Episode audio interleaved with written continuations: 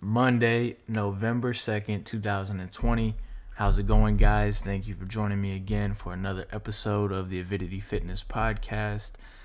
As always, I like to try to remind everybody that they have a purpose in this life, and if for whatever reason you're feeling down, um, the pandemic affected you really bad, uh, you feel lost in your journey to getting healthier and more fit, please don't give up. You can message me on any of my social media platforms or email me at fitnessforeveryperson at gmail.com. I would love to talk to you and get you in better spirits. And um, also, if you haven't checked out the hoodies that I have for sale, please go check them out on my Instagram or my Facebook. Um, don't go cold this winter and support the brand. It's a win win no matter what. You can't lose. So get with me with that. I got pins and stickers for sale still.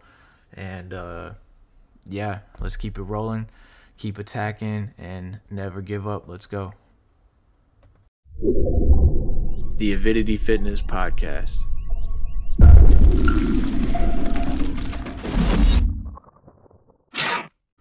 What's up, everybody? Thank you for joining me today on episode 24.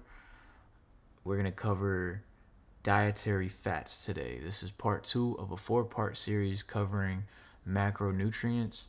Last week we covered protein, and um, I, you know, I found a, a scholarly article, and I did my best to decipher it and go through and answer some of the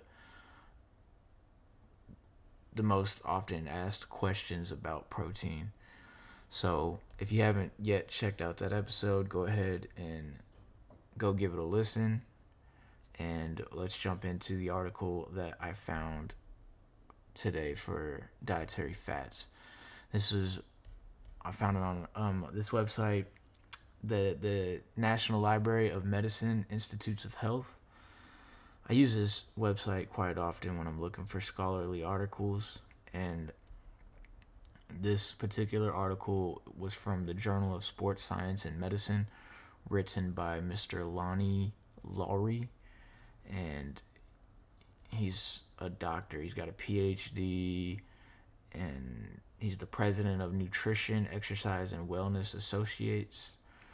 Uh, his research interests are sports nutrition, dietary fats, and physical recovery.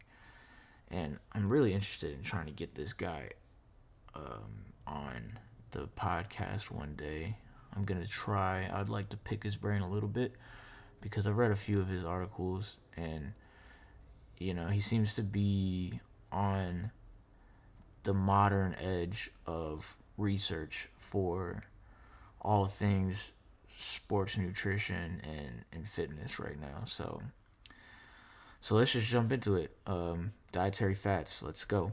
So nutrition education initiatives over recent years, um, they've sent contrasting messages on dietary fat to the public. Variations in chemical structure among the dietary fats and their component fatty acids induce very different biological effects. Manipulating fat as a percentage of total kilocalories affects athletes totally. Athletes have special needs for which dietary fat may prove beneficial. And see, he says specifically athletes right there, but uh, I don't think it's necessarily athletes have special needs. I think that just humans as as a whole um, need different fats than what has been pushed onto the public. But let's just get in what he's talking about here. The the general's public view of macronutrients has undergone sweeping changes in recent years. Dietary fats are a key example. Since the anti fat health education initiatives of the 1980s and early 90s, certain dietary fats have been increasingly recognized as actually beneficial to health. Athletes like the mainstream populace are now getting the message that wise dietary fat choices offer essential fatty acids, blood lipid management, maintained endocrine and immune function, inflammation control, metabolic effects, and even potential body composition and performance benefits. Toward this end, many companies now sell specialty dietary fat supplements, and recognized health authorities have begun recommending them to certain populations. This review will cover data regarding the physio- physiology, physiology, dietary needs, food sources, and potential benefits and risks most relevant to athletes. Practical suggestions for incorporating health fats healthy fats will be made. Both food source and supplemental intakes will be addressed with interrelationships to health throughout. And like again, he's specifying athletes and uh, I'm not I'm not only making this podcast for athletes. I'm making it for everybody trying to get healthier. So uh, take that with a grain of salt because I think if a lot of us were to eat and train more like athletes than not, then we're gonna be healthier either way. So uh, he goes on to say dietary fat has both suffered and enjoyed large swings in public and scientific consensus over recent decades.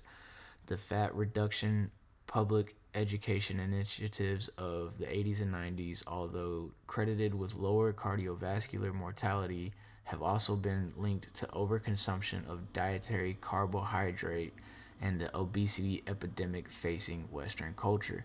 And it's, it's interesting that he mentions that, um, you know, the, the fat reduction education initiatives of the 80s and 90s led to uh, overconsumption of carbohydrates, and that kind of increased obesity and is partially to blame for the epidemic that we see here in America and Western culture. And I say it's interesting because I just read through an article recently about how scientists and researchers were paid to lie about fats. Um, I think it was the 80s that that article was talking about. And, you know, I'll do a podcast over that because it, it's a big ordeal how um, these these companies were paying science, scientists essentially to lie about their research and say that fats in general were the cause of a bunch of the health issues that we're facing and diabetes and, and, and obesity and stuff.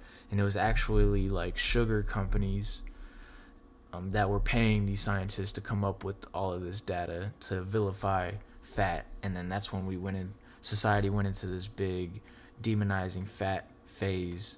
Even healthy fats, though, like avocados and olive oil, stuff like that, was demonized because of disingenuous research data that was funded by the sugar com- or sugar companies, which sugar is a, a simple carb. So that's why I say it's interesting because he's mentioning that, uh, you know, when society was vilifying fat, that the we started over consuming carbohydrates, and that led to a obesity epidemic. So anyway, the escalating incidence of central obesity and glucose intolerance has helped bring a more moderate approach to dietary guidelines for Americans regarding fat's percentage of total kilocalories. Additionally, an increased recognition of the types of dietary fat has broadened scientific understanding beyond simply saturated and unsaturated fatty acids.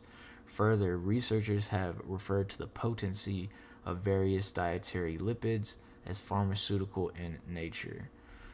For example, mono unsaturated fatty acids, as common to the Mediterranean diet, may reduce cardiovascular risks beyond any effects on plasma lipids, such as via blood pressure normalized glucose tolerance. Highly unsaturated omega 3 fatty acids found in cold water fish reduce inflammation, uh, mediate psychiatric function, alter neuroendocrine activity, and decrease cardiac mortality. A less common fatty acid found in di- dairy and beef, CLA, which is conjugated linoleic acid. I don't know if that's how you say it. I've just always known them as CLAs. has its um, good quality CLAs is found in grass-fed beef rather than grain-fed beef. So, just a good little side note to plug in. But CLAs that they have the ability to dramatically alter body composition in animal models. This type of understanding is leading to changes in both dietary recommendations and a wide variety of dietary lipid supplements. Now we'll skip this part. He's just talking about all about athletes have special interest and needs regarding dietary fat. Oh, let's go to general biochemistry and physiology. Um, biochemistry, the preponderance of lipid in the human diet is in the form of healthy fats. These fats are composed of glycerol, the backbone of three carbons with three fatty acids attached. It is primarily these fatty acids, which range widely in length up to approximately 22 carbons, that are broken down for energy. The sheer number of carbons in fatty acids compared to carbohydrate, for example, is the reason for the fact that dietary fats contain more than twice the energy of carbohydrates in the body. That is, they contain comparatively long aliphatic chains as opposed to hexagonal or pentagonal looking ring structured carbons. Proteins are not a primarily source of energy, but do provide roughly the same amount of energy as carbohydrates in the body. In order to be fully oxidized, fatty acids require a specific biochemical pathway called beta oxidation in the mitochondria of cells. Fatty acid oxidation will be addressed in part four of this review exercise metabolism. So we'll just go ahead and go down there and read through that real quick. Exercise metabolism. And this is a very in-depth article. So if you if you got any questions on dietary fats and fitness and health, this is a great article to go and just read through and just, you know, really just read through it, make some notes and uh, get a better understanding of the science behind this stuff. Let me go ahead and scroll all the way down. Exercise metabolism.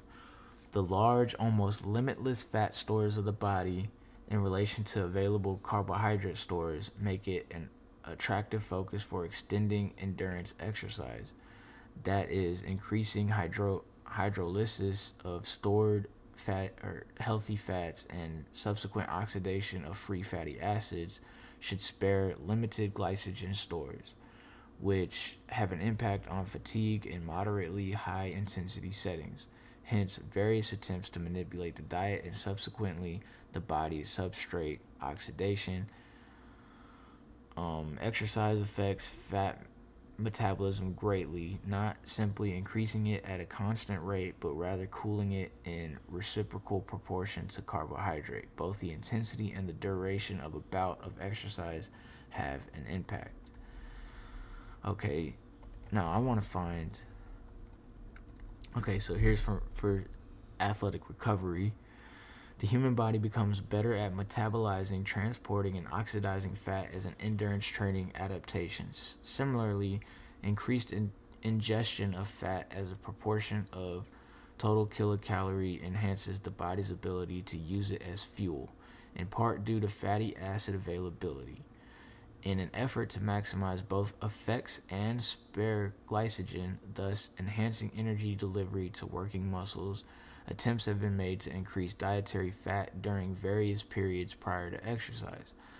The results from these potential manipulations are equivocal to date. However, in some studies, an increase in dietary fat resulted in elevated VO2 max and increased time to exhaustion, but in others, the result was either no effect. Regarding fatty acid types and athletic recovery, there are mixed reports in the scientific literature. Although at least one study reported no effects on delayed onset muscle soreness, hanging arm angle, blah blah blah. Others have shown a fish oil containing supplement to decrease eccentric exercise induced um, Okay, so all, all this is saying is that there's mixed reports on whether or not um, healthy fats and stuff actually help you recover faster. Um, it's also notable that the natural adaptations to exercise itself without purposeful omega 3 ingestion or supplementation increases oleic acid, DHA, and total omega 3 fatty acids, human muscle tissue of humans. Okay. Um, and it goes on to supplements talking about how pollution affects fish oil pills and stuff like that uh, con- uh, heavy metal contamination is real with regards to fish consumption, particularly larger predatory fish like swordfish. Um, yeah, that. That you know, that's what I mean by it's so in depth. Like little things like that. If if you don't know that, um, that's something great to read and and put it in your brain, and just have a small understanding about it. You know, when we're eating fish from the ocean if they're in highly polluted areas or they're eating polluted fish, then those metals and that mercury is getting inside the flesh of that fish, and then we eat it, and then it's getting inside of us. And that's stuff that they don't, you know, the government doesn't teach us on the news or anything. So, you know, it's easy to not know that type of stuff. Unless, of course, you make a podcast and you're reading these articles all the time uh, and that's what I'm doing. That's why I am extending the knowledge onto you guys. oh, it goes on to to black currant oil. I don't even know what that is. Uh, black currant oils may have the capacity to re- reduce arthritic inflammation and improve aspects of diabetes. Really? Really? So, black currant oil. I'm gonna write that down right now because I have never heard of that and I don't know anything about it. So I would like to know because it says it reduces arthritic inflammation and improves aspects of diabetes. That's that's big stuff right there. Uh, dietary supplement supplementation acts similarly to EPA in that it proportionately enhances the less inflammatory Series 1 and Series 3 prostaglandins, in effect displacing the pro inflammatory effects of the 2 series. As with other types of fat, toxicity appears low.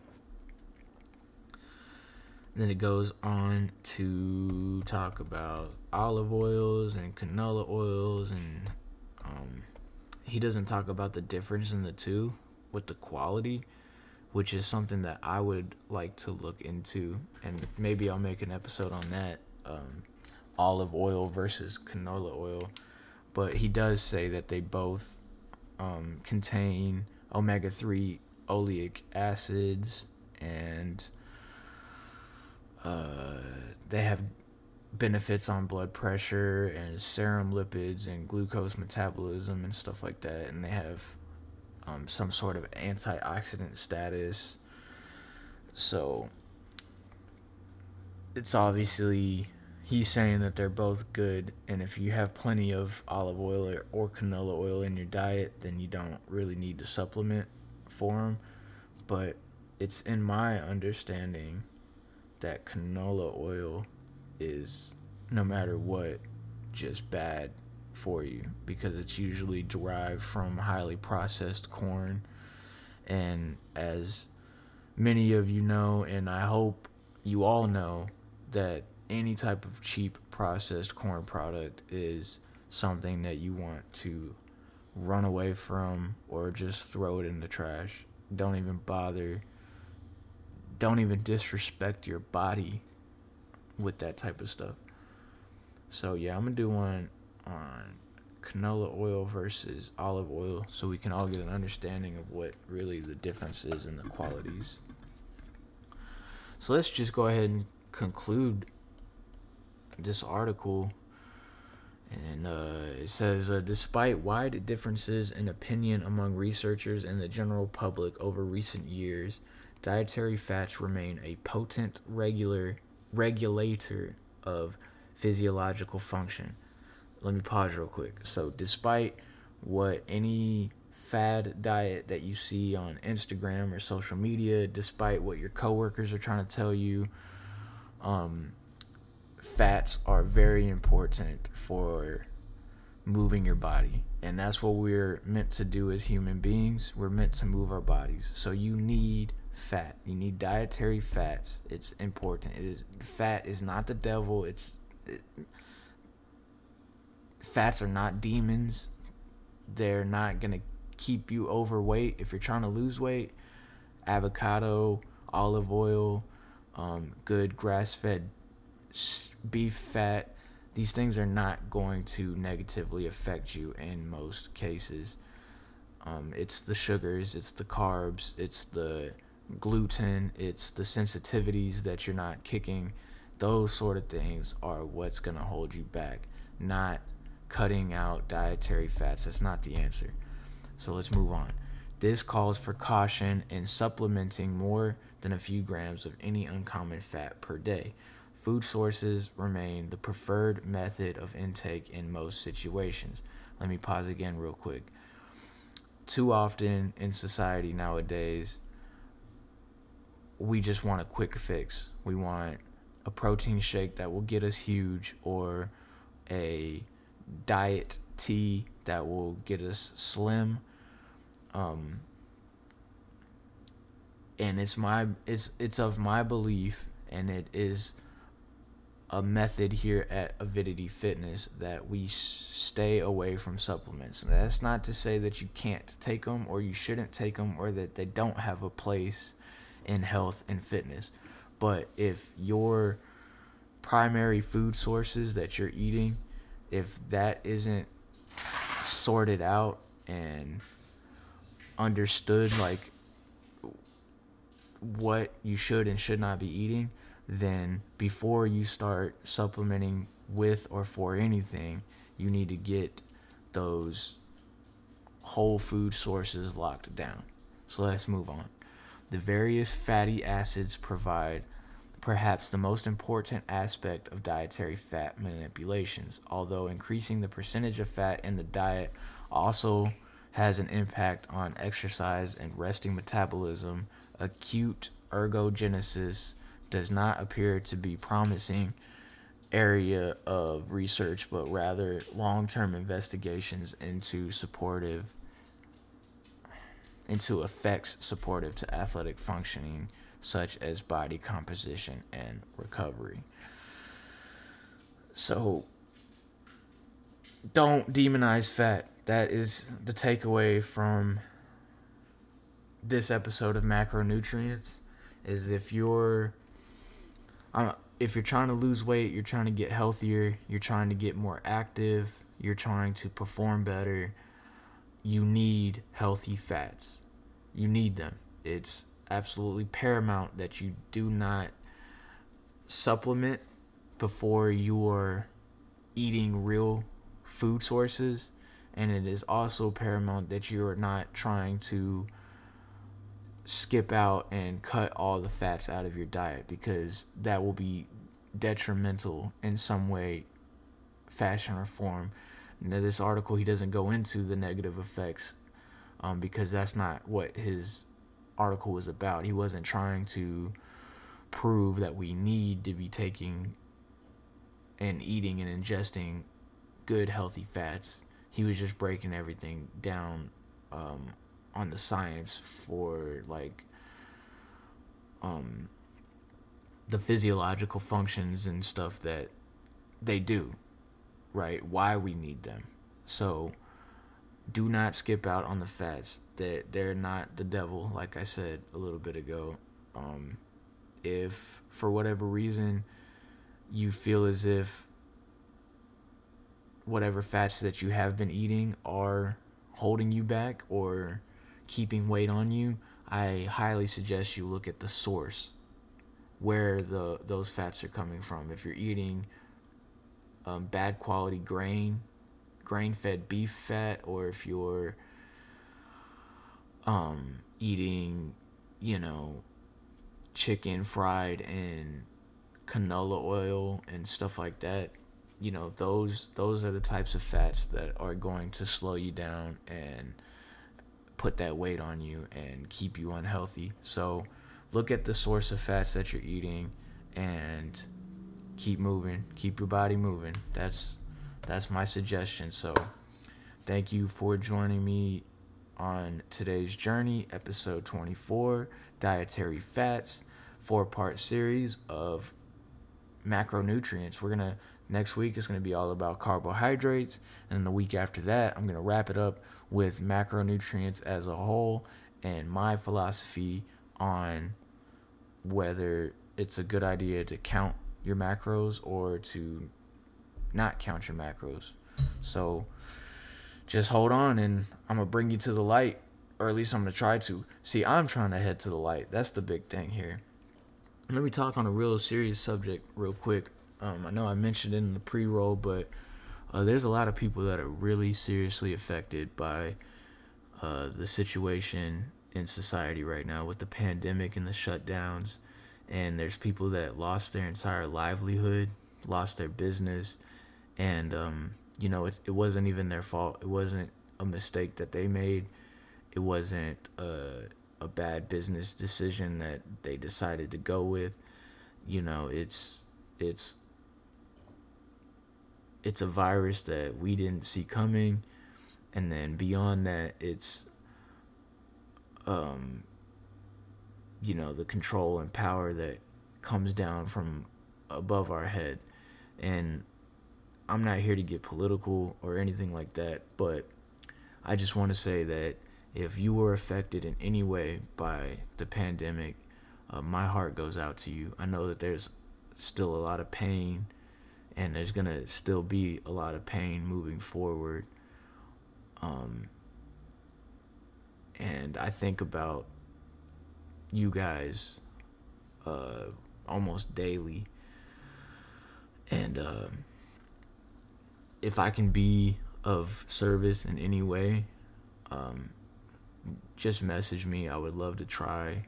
Uh, you know, maybe I could give you some free meal planning advice to make you know your your nutritional needs easier and cheaper. Maybe I can help you figure out how to manage that that sort of thing in your life right now so you know you're not so stressed about it. Maybe I can write you up a workout that you can do every day, every other day that will help you reduce some of your stress and take your mind off of things. Um, I'm not a rich man, or I would, you know, be opening up donation avenues to everybody or or people around me, but uh, I wear my heart on my sleeve, and I would just love to to do anything that I can do for you. So if that's you or if that's somebody that you know, please tell them to message me uh, and stay strong.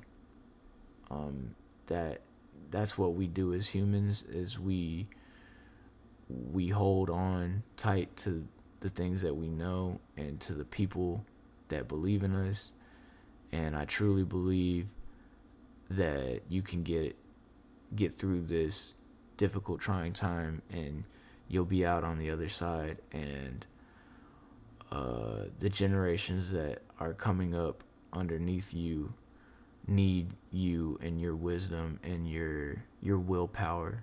So just keep fighting. I love you.